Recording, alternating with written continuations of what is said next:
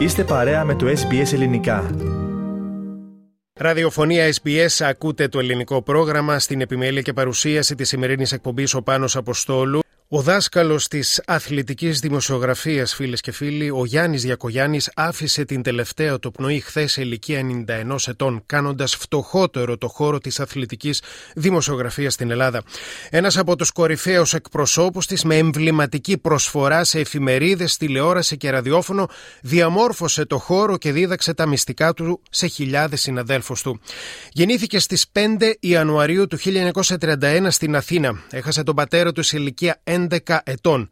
Η μητέρα του πούλησε το πιάνο της με συνέπεια να, το κόψει, να του κόψει τα φτερά του στο χώρο της μουσικής, την οποία αγαπούσε περισσότερο και από τον αθλητισμό όταν ήταν μικρός. Σπούδασε αθλητική δημοσιογραφία στη Γαλλία, από όπου ήταν ο παππούς του. Το 1966 έκανε την πρώτη τηλεοπτική μετάδοση παγκοσμίου κυπέλου στην Ελλάδα, με μαγνητοσκοπημένη περιγραφή.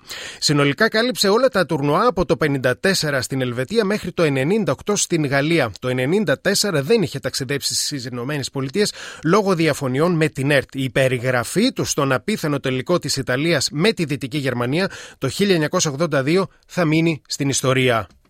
Ο Σιρέα την πατάει για τον Μπέρκομι, ξανά Σιρέα. Δεν παίζουν γερμανοτεχνικό offside. Σιρέα, Ταρτέλη, Πάει να κάνει το σούτ. Είναι 2-0.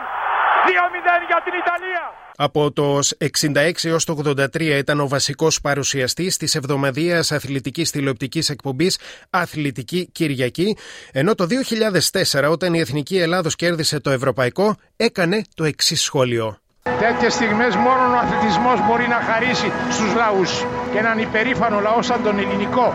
Μόνο ο αθλητισμός μπορεί να χαρίσει. Το χαρακτηριστικό χρώμα της φωνής του Γιάννη Ιδαλιανίδης στις μεταδόσεις ήταν αυτό που τον έκανε πέρα από αγαπητός στους Έλληνες φιλάθλους και στίχο του τραγουδιού του Λουκιανού και Λαϊδόνη που φέρει τον τίτλο «Το Μάτς». Πώς μας ενώνει και πώς μας δονεί, το Διακογιάννη φωνή τραγουδούσε ο Κελαϊδόνης στη δεκαετία του 80 για τον τρόπο με τον οποίο ο Διακογιάννης ταξίδευε όσους απολάμβαναν τις περιγραφές του.